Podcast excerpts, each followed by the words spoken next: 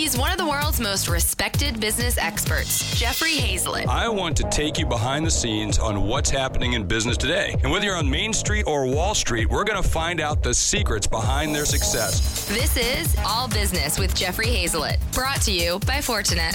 Hey, this is Jeff Hayzlett with All Business with Jeffrey Hayzlett. And you know, every once in a while, I like to get away from the celebrities. I like to get away from some of the guys that are actually running companies and insiders. I want to talk to insiders.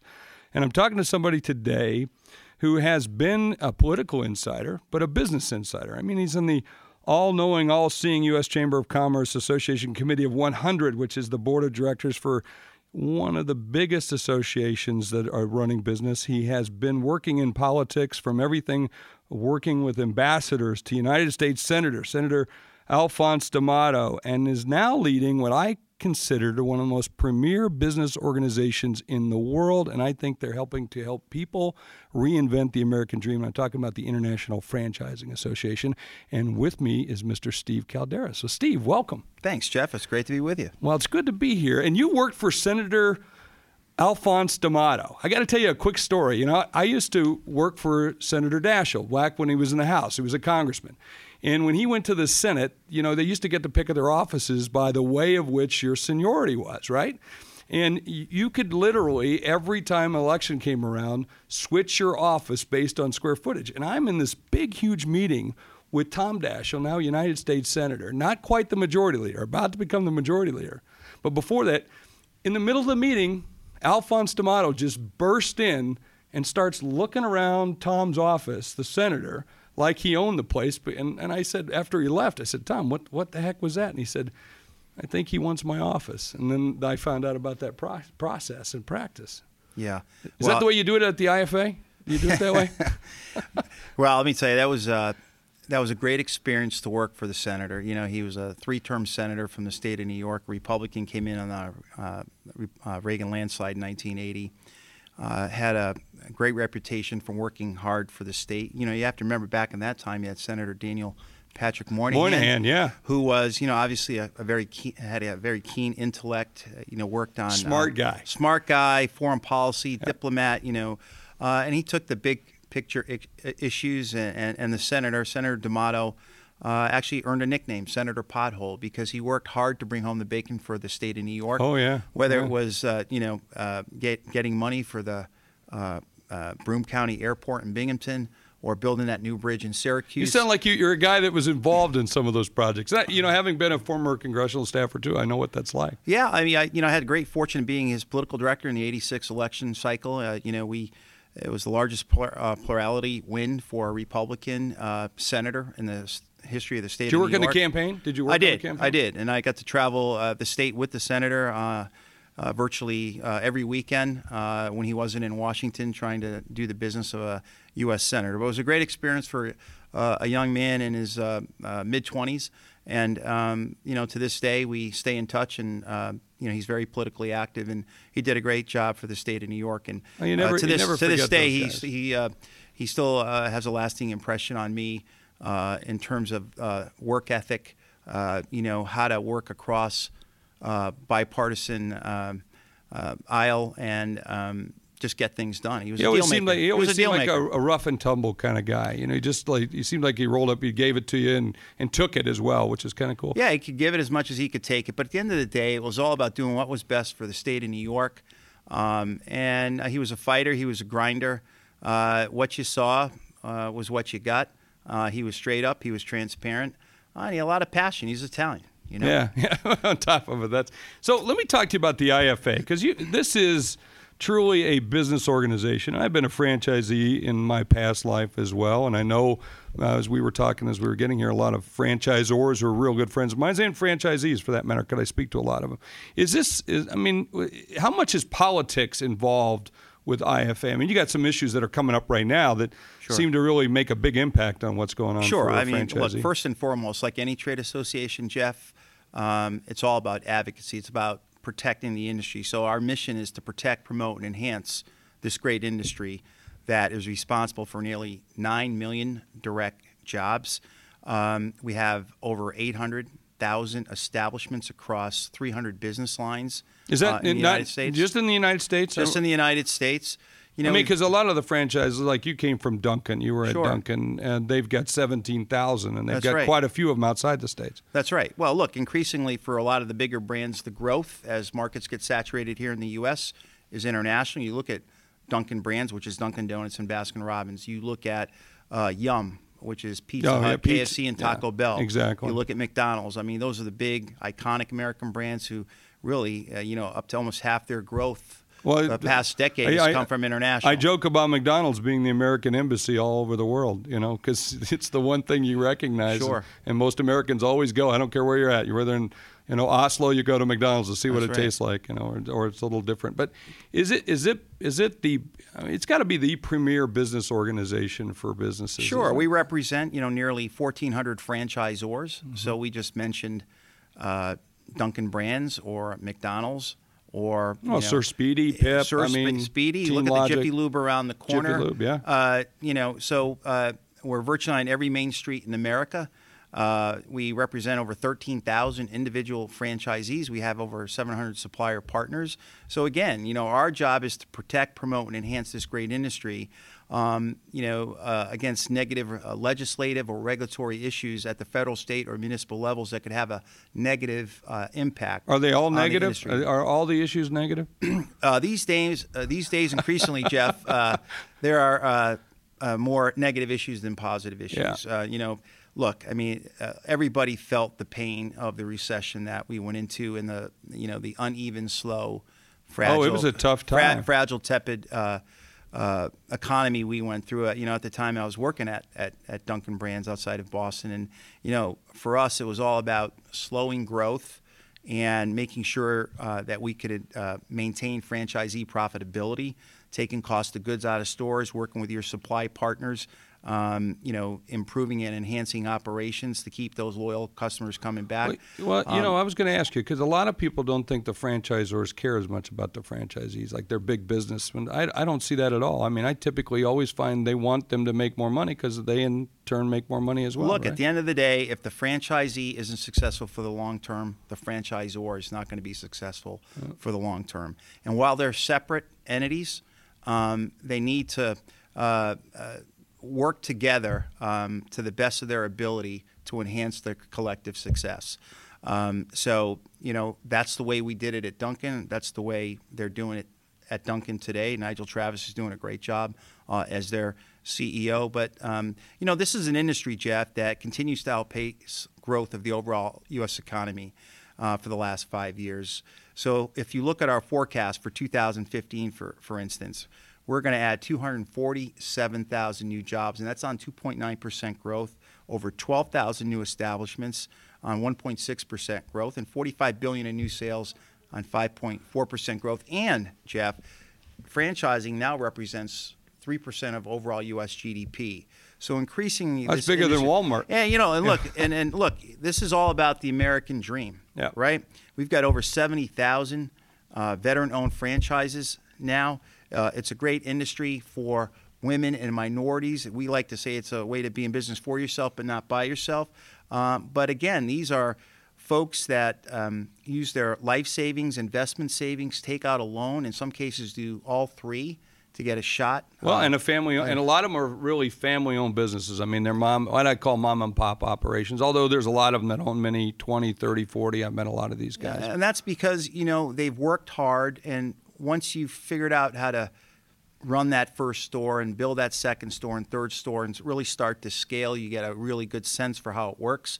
That's when you can really create wealth for yourself, job opportunities for yourself. And and also a lot of these franchisees um, you know, like to give back to folks that work for them. And so we have a lot of franchisees that are involved with the IFA that groom and create opportunities for their front level workers, their managers, their assistant managers, managers, um, and try to give them a, a piece of the pie and ultimately uh, try to put them in a position to have their own franchise. Yeah, or be a legacy business where they can sell it to them. I mean, in terms of turning it over. Absolutely. If you don't have a kid to turn it over to or sell it to, because you want to be able to, you know, go live that dream and move to Boca or wherever it might be, or hopefully South Dakota. That's right. You know, you can do those kind of things. Let's get back to the legislative thing because Sure. I, I do because there's been some issues that have popped up for you guys. I think that are challenging for a lot of not just franchises themselves, but all small business, and you guys tackle a lot of those issues. So what's the what's the let me give you a kind of a shameless plug. What's the biggest one right now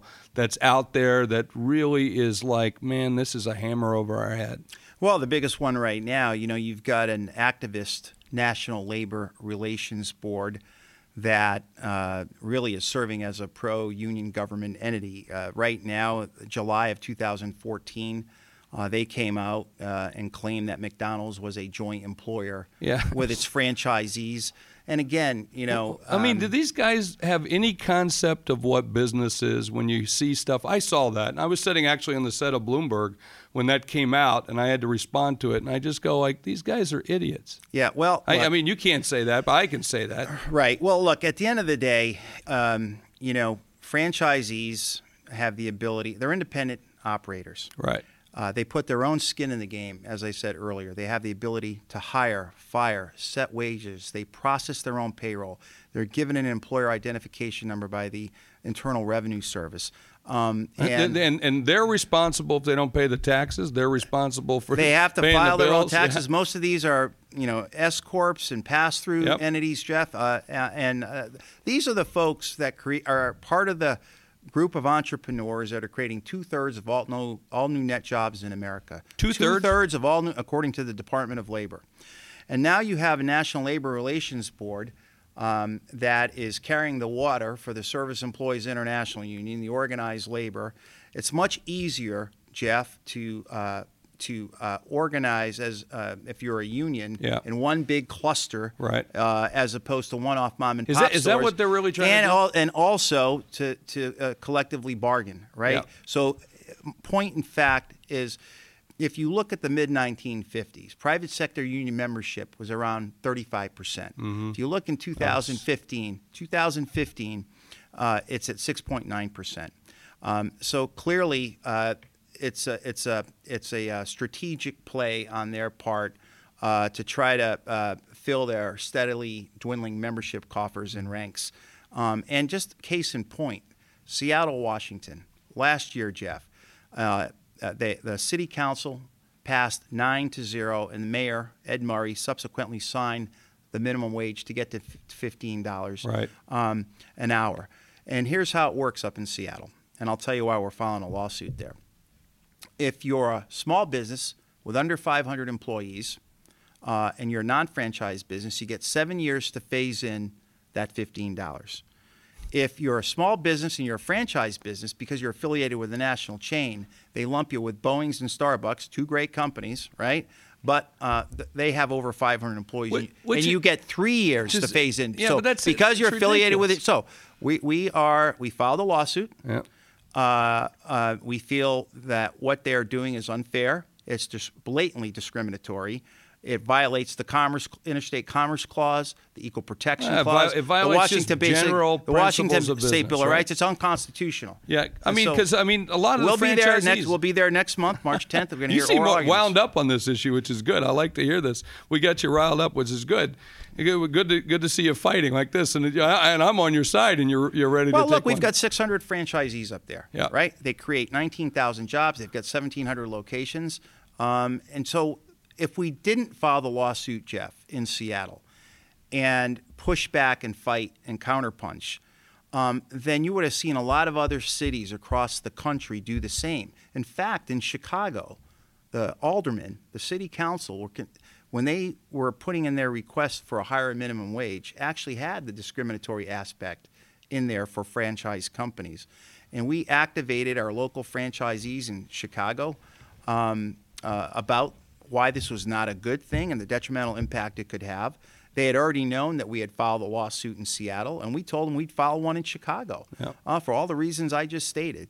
So, um, So is that you know, part we, of a we- national we had movement to we had to throw a marker down. But that's got to be part of a national movement that's that's moving across. Look, that. I think all this fight for 15 is really air cover uh, uh, in in, uh, in the name of trying to unionize quick service restaurants. I- I Again, it goes that- back to the But I think that's one thing, Steve. Let Yeah. let me also say, I mean, but at the same time, and I've been an employer of these businesses.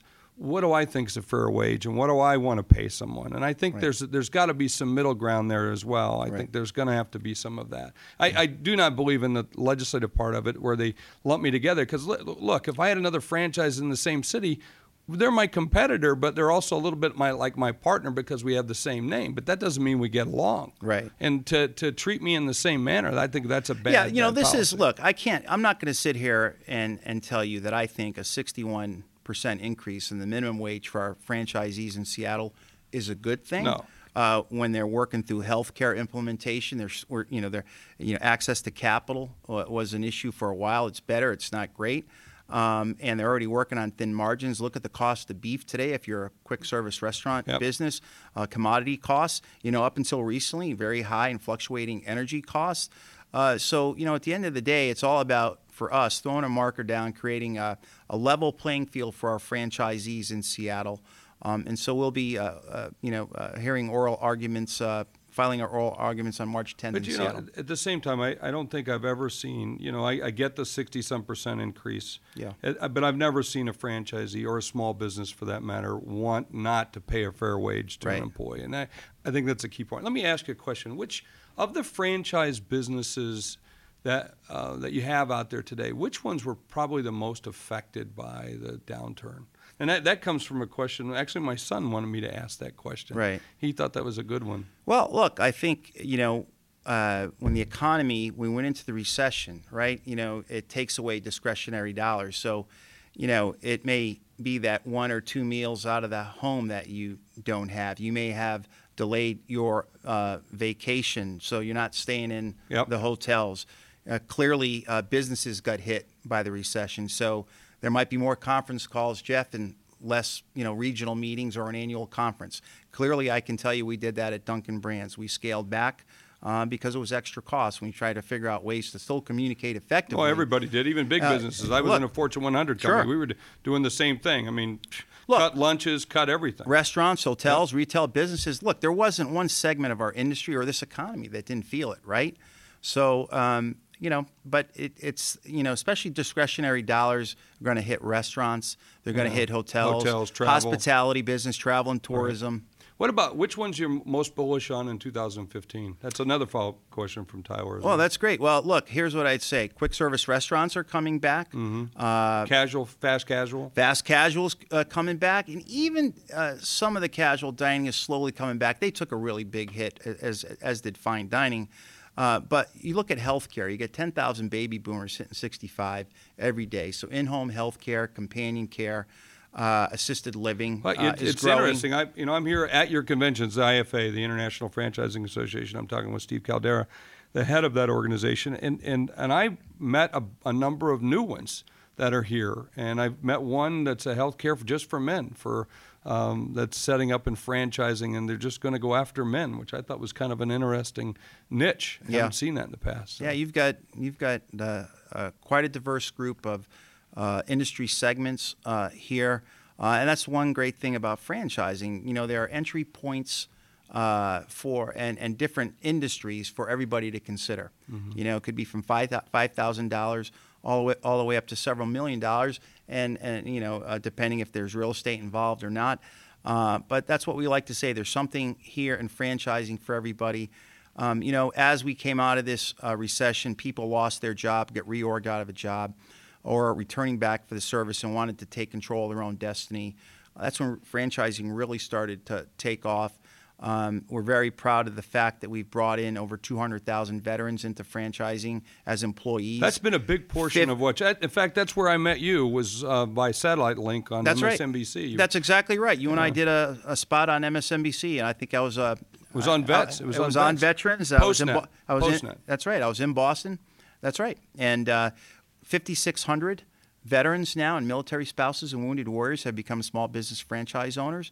Um, so we were part of the First Lady's Joining Forces initiative. Those, and they've been very the, the vets have been very successful in that. Why why is it? Is that because they I, I want to say is that because they take orders, they know what it's like to run it? And but I mean if you follow what a franchisor sets out, by and large, you're going to be successful. It's when you s- screw around and try to do this or Right. go around that. Usually when you break the formula. Right. It's not a good, not well, a good I, you know, I may have talked about this on the show, I, I uh, uh, on TV that, that day. But look, when you're in the military, uh, it's all about operational excellence, right? It's Yeah. about being part of a team. It's about leadership, uh, following structure, um, and uh, and you know this as well as anyone knowing our industry. You know, if you want to be a successful franchisee, you get you become part of a brand, and if you follow that proven, structured, very scalable, in many cases, template uh, that is in place uh, uh, with the franchisor you're uh, working with, then more often than not, through hard work, you're going to be successful. So it's those same basic tenets that make you successful in the military that transcend over to the franchise industry. Again, it's all about operational excellence, working as part of a team, uh, leadership. Um, and so those basic tenets cross over very well. And that's why veterans uh, thriving today in franchising. And by the way, Jeff, you know, we got a million brave young men and women coming back over the next three to five years. Um, so it's a franchise. We're gonna have to figure out how can we support these veterans, not just the franchise industry, but the overall U.S. economy, right? Uh, but clearly, franchising has been a segment of the um, U.S. business economy that they have thrived in, and we're going to continue to work closely with the First Lady and Dr. Jill Biden, their Joining Forces initiative, the U.S. Chamber of Commerce, and their Hiring Our Heroes program. And um, again, that's what's great about franchising. Um, you know, people from all walks of life, um, you know, all ethnic backgrounds, um, from virtually every country around the world, uh, can be involved in franchising and thrive in franchising. What, what's the percentage of women and, and minorities that are now uh, taking up the leadership? Of Yeah, it's probably close to you know uh, combined, you know, almost forty percent, uh, somewhere in that neighborhood. Is it that high? I mean, that's 30 that's extremely high. I wouldn't have thought of that high. Twenty percent of franchises are minority owned, Jeff. Well, that, So- that I so- could that I could buy. Although So- I, I still would thought that would have been a little bit of Yeah, of a I'd say It's- thirty-five to forty percent is in that neighborhood now. It's in it, as we continue to grow, that number's going to And continue. that's to, we're talking about the United States. Obviously, it's different in different. But as but but as our world. industry continues to jo- uh, grow, Jeff, those numbers are going to continue to escalate. Yeah. and that's a good thing. which is which And is what it should be. It should be yeah. reflective of what the community is and reflective of what the population And, base is. and what you've seen since the recession is there's a lot of uh, husband and wife, uh, husband and wife combinations that have gone into business together and been successful together. Well, you almost have to, though. Yeah. I mean, to really make it work these days, it's Yeah. it's not easy to do. You know that. no, it's not. It's No, uh, the, the odds are against you starting a business to begin with, and the only thing I think it makes makes it helpful is to be a franchisee or franchise, you know, having a franchisor. In fact, Welcome to Play It, a new podcast network featuring radio and TV personalities talking business, sports, tech, entertainment, and more. Play it at play.it.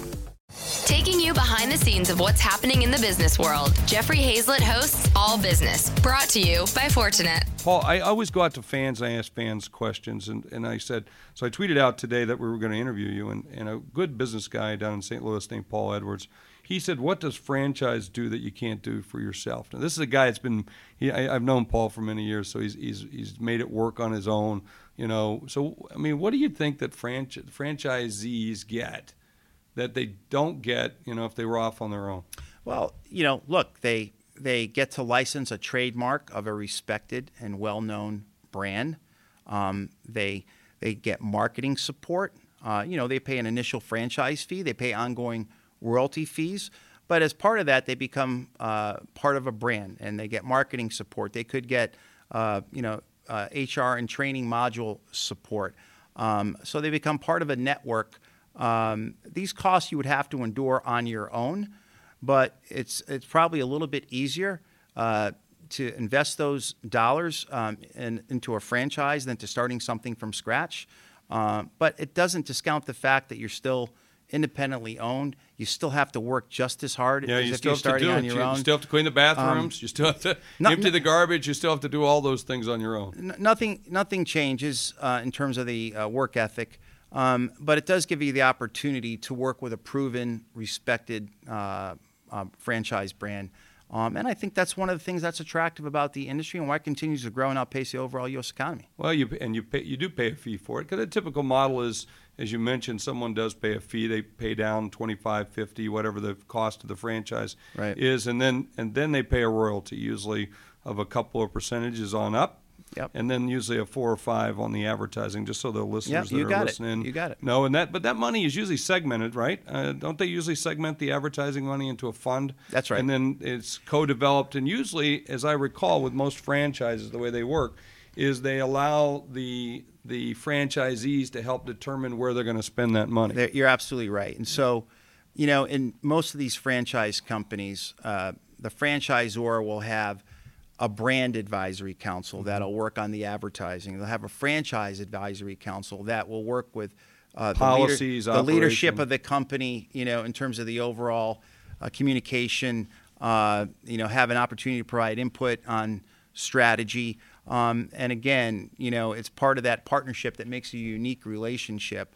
Um, but in terms of the advertising, you know, um, it's the regional uh, advisory councils that decide what pocket uh, of money they want to use to maybe hire, you know, uh, a sports figure in Boston may be different than the sports figure in New York City. well, you hope so. Or Philadelphia. It ain't going to be a Yankee. We know that. So you know? they, uh, you know, they have the latitude to hire regionally that may make the most sense to bring the most uh, visibility uh, to their brand in that local or market. do things a little different. I mean, I I, I got to tell you, when I was a CMO at Kodak, there was uh, a franchise for Five Guys, Right. And they have a red sauce up there that's not the same as the red sauce that's used everywhere else. And so when you want it red, it's a different sauce. So these people were getting their hamburgers and they didn't like it because it wasn't the right kind of red sauce, which is known. So there's a way to go outside the the the the, the guidelines. And I remember I had to call for the franchisee to the headquarters of Five Guys and explain to them and help them out. And as a result, I got some free certificates for some burgers and a T-shirt. Well, you're exactly right, Jeff. And, and look, and you think about when companies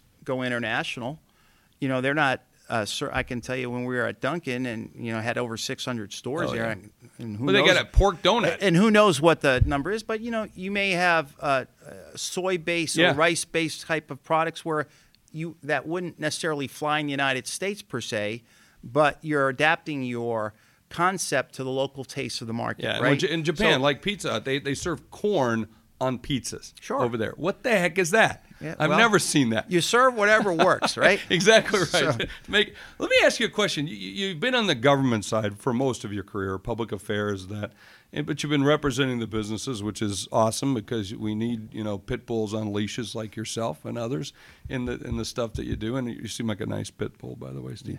But, but I, I'd like to say passionate and focused. there- okay, all right, got it. I'm a little bit more direct. So, what what what uh, what have you learned about how you run things from franchises? Look, I think it, it starts with being a good listener, right? I think you have to listen. If you're a franchisor, you should listen to your franchisee, right? If you're a franchisee, you should be listening to the consumer, Mm-hmm. right? You know, that comes in each and every day. Um, for me, I have 39 members of the board. Oh, yeah. right. I've got a staff. That's a big board, It's a man. big board. uh, You know, That's- uh, that's- and it's that's a combination. crazy, it's a frankly. combination of big companies, small Yeah. franchise owners.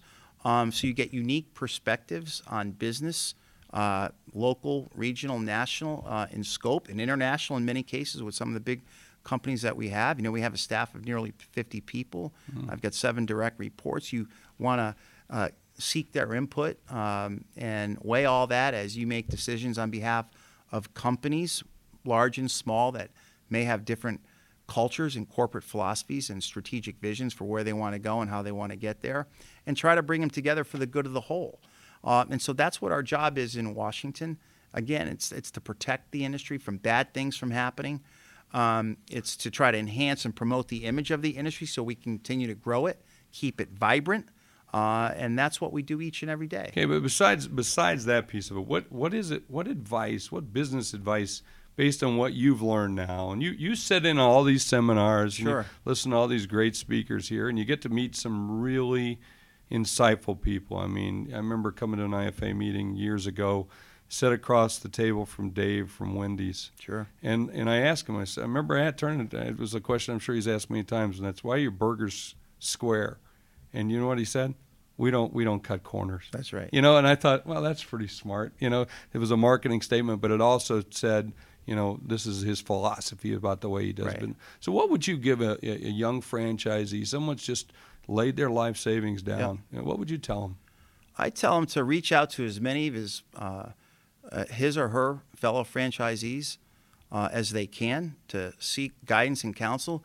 You know, become a member of the IFA network, learn best practices from the people that have done this the most. If you look around this convention, you know we've got 4,000, nearly 4,000 people here, Jeff, an all-time record, and you see Fred DeLuca. Yeah, Fred, the founder of Subway, Subway. sitting Fred, at. by a- the way, Fred was at that same table with me. There you go. I- mean, that's the kind of convention that's here. That, that's you sit you sit with these guys.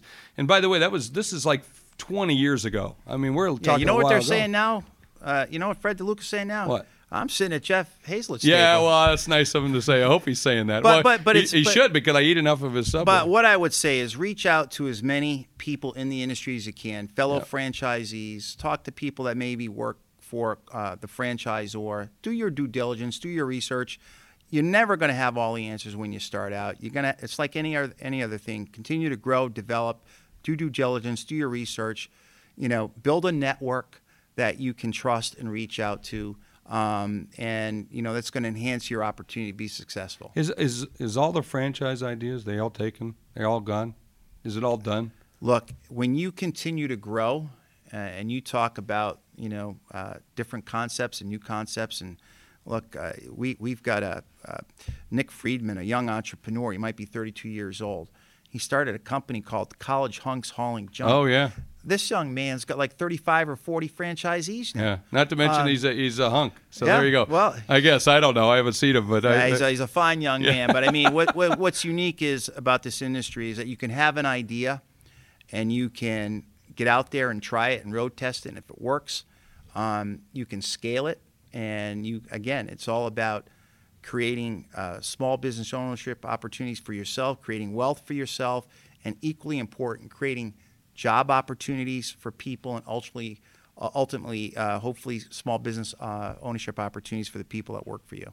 It's Yeah. an incredible industry. Yeah, it, it, it really. I mean, it's inspiring, quite frankly. I mean, I always love to come to the IFA because it is inspiring. I ever the people I meet, you, and I run into folks that I've known for many, many years that have been in the business for their decades. You know, and then there was some some inspiring leaders. Uh, like the founder of Pip Printing and uh, Bill Levine and Bonnie Levine, who you know helped start the That's IFA, right. and and then um, and Bill the Rosenberg, Dunkin' Oh, Donuts. oh, yeah, I mean, he, start, he started the IFA in 1960. is that right? He and other uh, enlightened, forward-thinking um, franchise owners uh, got together and said, you know, we really need to to form an association for our industry so we can uh, stop bad things from happening. Um, and we can share best practices and bring the industry together. And here we are 55 years later in 2015, and this industry represents 3% of all is that, U.S. is GDP. that is that same spirit still alive today? Oh, I think it's not only alive, it's thriving. I've never seen this industry come together uh, as it is today. Uh, and it's not just the legislative and regulatory issues. It's I've never seen an industry that is so willing to uh, uh, to offer to support one another, to share best practices. You know, I tried this and it didn't work. It, you know, you don't see that in every industry, right? Right. And and I think that's what's unique about franchising. It's so entrepreneurial, and to your point, Jeff, it's one of the great industries where you can achieve the American dream. That's a free. It's, You this is look about at- the free enterprise system. Look right at uh, absolutely. This is free enterprise, Yeah. free markets at work like no other industry. You look at Aslam Khan from Pakistan, came here 21 years ago.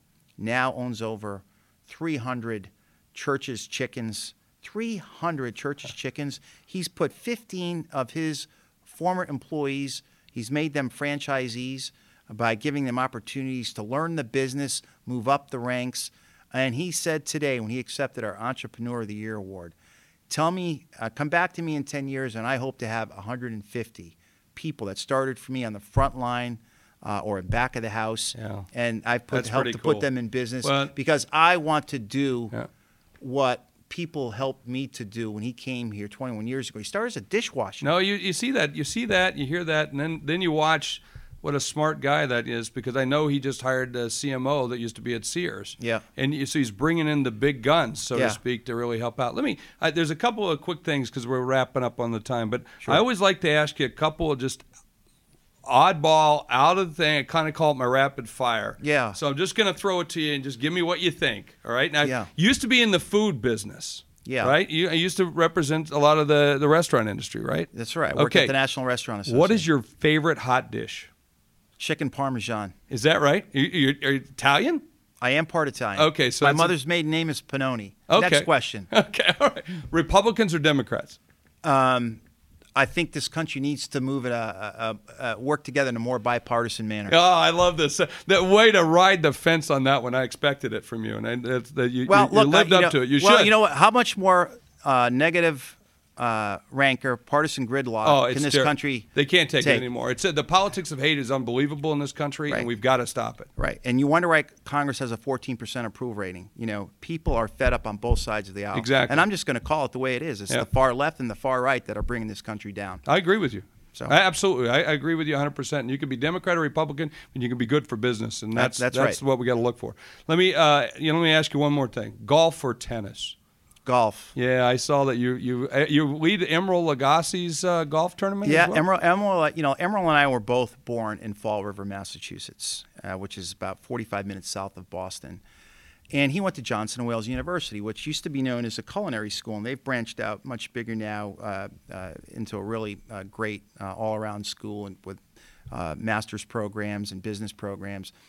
And when I was working at PepsiCo back uh, in early 2000s, um, I got a call from the president, John Bowen, and he said, "Steve, we really, you know, you have a lot of contacts in the restaurant industry. We really want to try to leverage Emeril as an alum uh, and make this a bigger tournament and create a scholarship, endowed scholarship, um, you know, working with Emeril." And so this is our be my 13th year as chairman of the golf tournament. We've raised over five and a half million dollars for scholarships for Emeril's Endowed Scholarship Fund. Each year now we give away eight $10,000 scholarships. They get internships in Emeril's restaurants around the country. Uh, nothing more rewarding than, than helping young kids um, get a leg up uh, on their education. Boy, he's really done a great job. He's got He's one of the best He- he- steakhouses in the world He- here in Las Vegas. Emeril and- is the real deal, trust yeah, me. no, I've met him. Uh, I used to be partners with uh, Sheldon Adelson over at the Venetian, and That's right. Of course, he's got a restaurant there, and that's my one of my favorite restaurants. great of all restaurant. I go. I've been here in Vegas for two nights, and I went both nights to eat Yep. there. So that's the kind of place it is. Let me give you a chance just to wrap up here. One, one last. What's your shameless plug? If you can plug anything you want to plug, you just plug the, the golf tournament. I'll give you that because I like Emeril. What else would you want to plug? And I don't care what it is. I just look.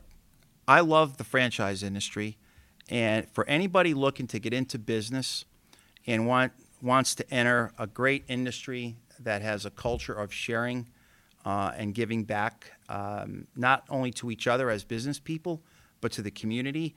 Um, we just launched a program here called Franchising Gives Back, where we uh, companies highlight all the great things they do in the community. Think about what franchises do. We're on virtually every main street in America. They support the little leagues, the breast cancer walks, uh, you know, uh, endless charities across the country. So I would say if you want to get into a great industry, thinking about going in business for yourself, think about franchising. There's a reason, Jeff, franchising is growing faster than non-franchise businesses because it's exciting, it's fun, and there's something there for everyone. Well, it's been a pleasure. And if you haven't caught, you've got one of the greatest ambassadors for free enterprise going on right here, leading the International Franchising Association. We are broadcasting from that convention of over 4,000 franchisees, small business owners, and soon to be big business owners because its franchise is booming. And we're seeing that. And it's been a pleasure having you today. Jeff, always great to be with you, my friend. Hey, you've been listening to Jeffrey Hayzlett, and I'm all business with Jeffrey Hayzlett on play.it. And if you want to reach out to me, do so on Twitter, Facebook, Instagram, and even LinkedIn. I'm the guy that's answering all of those tweets, all of those posts, and all of those links. So come and get the good, the bad, and the ugly on All Business with Jeffrey Hayzlett.